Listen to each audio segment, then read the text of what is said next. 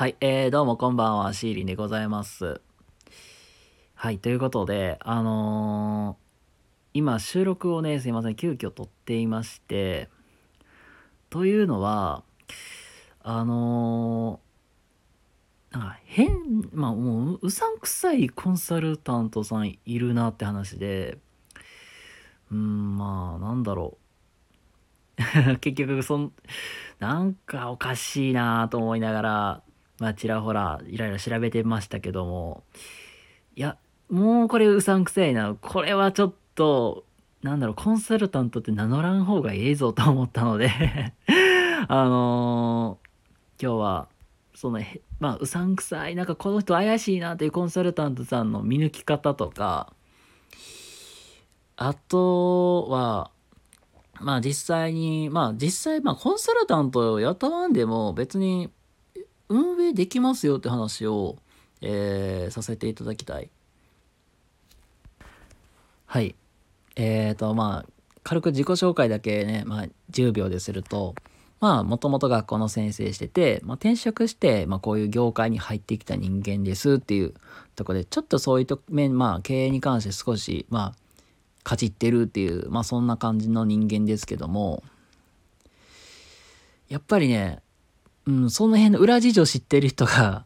まあこういううさんくさいコンサルタントさんのそういうツイッターとか、まあ内容を見ると、うんな、これはちょっとグレーだぞって言いたいんですよ。はい。えっ、と、まずそうですね。ぶっちゃけ、まあ、コンサルタントさん自体、まあ、雇うことは僕は悪くはないとは思ってます。で、けど、うん、まあ、信用度とか、あとは、うん、実績もそうだし、ちゃんと正しい知識を持っているか持ってないかってちゃんと見とかないと、まあこの、僕がちょっとこれ気になった点っていうのが、えっと、この福祉の業界って定員が決まってるんですよ。飲食店みたいに、まあ、じゅんぐりじゅんぐり、まあ、なんか回転式、まあ、回転率上げていけば問題ないっていう思われがちやけど、定員が1日決まってるんですよ。1日何人までっていう。で、これを超えてしまうのは、と、あんましよろしくない。まあ一応場合によっては行政から指導が入ったり、結構福祉って行政と結構連動してるので、まあ行政から指導入ったりとか、あと場合によっては、えっ、ー、と、これ、まあ罰則っていうか罰金みたいに取られるんですよ。これ、ほんまに言うと。で、で、まあ、まあ、まずは、まあ、人数、定員が決まっています。まあ、さらにもうちょっと付け加えると、そこに、まあ、何人スタッフがつけなきゃいけないって、まあ、これもまあ、厳密なルールがあって、これで、まあ、大体経営者さんの大半は、えー、シフトに作るのめちゃくちゃ困る、どうしよう、みたいな。結構そんな悩みながらやってる方も結構多いんですよ。うん。なので、まあ、ここまで話をまとめたら、まあ一応定員が決まってます。プラス、その、そこにつけるスタッフさんの人数っていうのは、あの、行政からのルールで決まっ、法律で決まってます。で、そのルール守りながらやっていかないと、まあ、場合によっては定員オーバーして、人が少ない状態でしたってなれば、まあ、行政から指導入る場合もあるし、場合によっては、最悪な場合、えこれが、まあ、何ヶ月か、まあ、どんだけ続いたかによって、罰金が来ちゃうんですよ。だから3年に1回ぐらいなんかそういうのがあるんですよ。ほんまに。ね、なので、あの、正しい知識をちゃんと持ってるかっていうのをちゃんと見とかないと、マジでやばいです。本当にそういうのがあるから。で、まあそもそも僕が思うコンサルタントさんって、あのまあちゃんと正しい知識も持ってるし、まあ売り上げを上げていくために、まあどう、まあいろんな工夫とか施策をしていくわけなんですけども、まあ、あくまでコンサルタントさんって、まあ、意見する、まあ、言ったら軍師みたいなもんだから、基本的に経営にはあまり口出しはしない。まあ、最終的な決定は経営者がするから、基本的には助言はするけど、まあ、経営の決定権は持ってない。なので、あのー、まあや、まあ、やっぱり、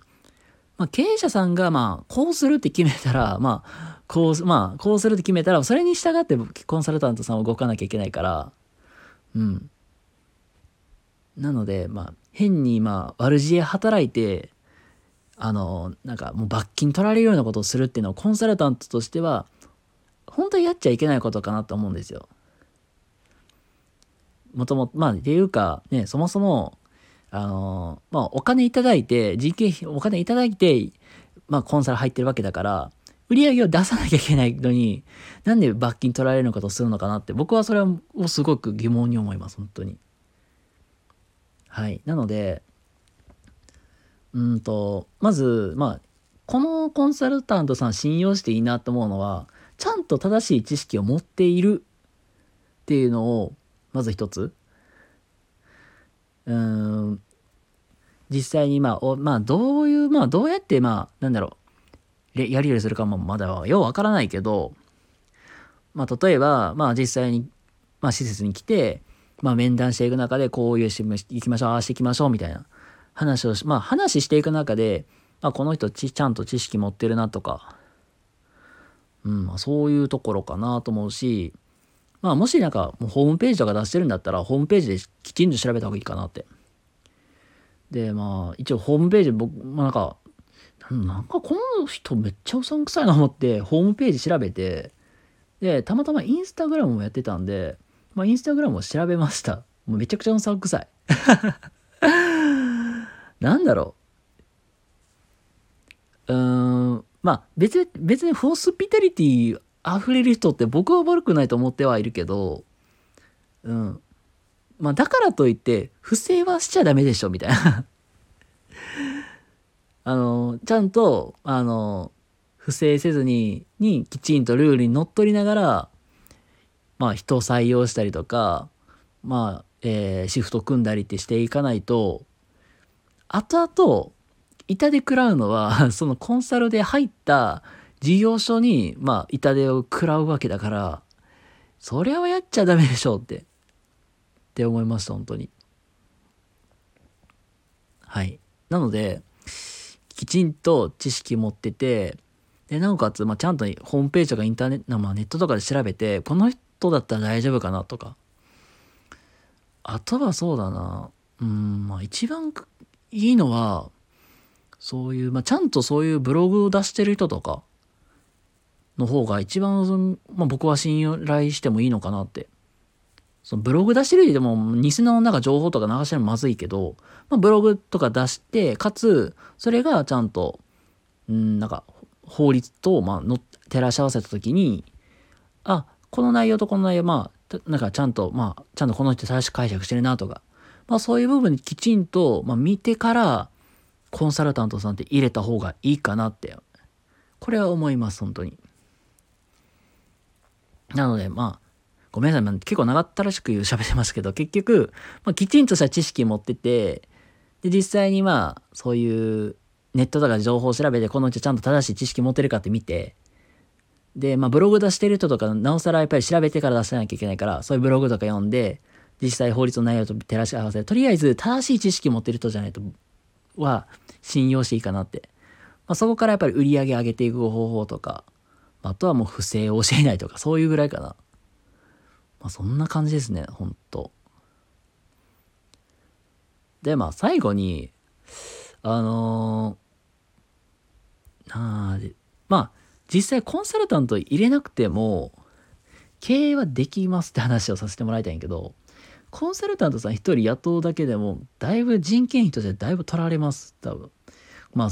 自分自たちはそういうことやったことないからあのー、相場はわからないですけどまあだいぶすると思います 普通に。でまあ初期費用で基本ね、あのー、開業するんであれば初期費用はあんまりかけたくないっていうのがまあ経営の鉄則なんであのそこまでしてまあ痛手まあなんだろう負担するくらいであればまあその場合によって、まあ、そういう本当にうさんくさいともを引いてしまうこともあるからそこまでしてなんかコンサル入れる必要は僕はないかなと思うんであの結構ねこのそういう領域にの、まあ、特化したえっ、ー、とまあ何て言うのかな、まあ、特化した大きい会社さんが、まあ、そういう専用のなんかそういうまあ開業パックみたいなのあるんですよ。で結構多くの事業者さんでそういうの取り入れてるところ多いのでそのそのパックを上手に使って開業していくであったりとか優しいあのなんかすごいいい事業所さんであれば、まあいいまあ、いい自治体であればそのスタートアップしていくためのそういう手引き書みとかちゃんと用意してくれてます。これをね見ながらやればちゃんとできるからって書いてあるんでこれを見ながらやっていけば必ずできるんであのー変にお金かけてうさんくさいあのコンサルタント雇うよりはめちゃくちゃ正確かなと思うのであのーなんか今日の話何が言いたいかっていうとこのコンサルめちゃくちゃうさんくさいなって まあそんなんしてまでやるかなって まあちょっとなんか向かってした話でもあったりとかうーんまあそもそもコンサルリンクでもできるしみたいなそんな話をねさせてもらいました。ごめんなさい。なんか結構ニッチな話になっちゃいましたけどもあのーまあ今日の話でやっぱりまあ変な人いますよっていうのところなのでまあそういううさんくさい人もいるからまあそういう正確な情報でを持ってちゃんと判断していった方がいいよって。まあただそれを伝えたかっただけです。ごめんなさい。めっちゃ長い。本当に許して。ということであのー最後まで聞いていただいてありがとうございます。皆さんがなんかね安全に過ごせるように祈っております。それではまた次回お会いしましょう。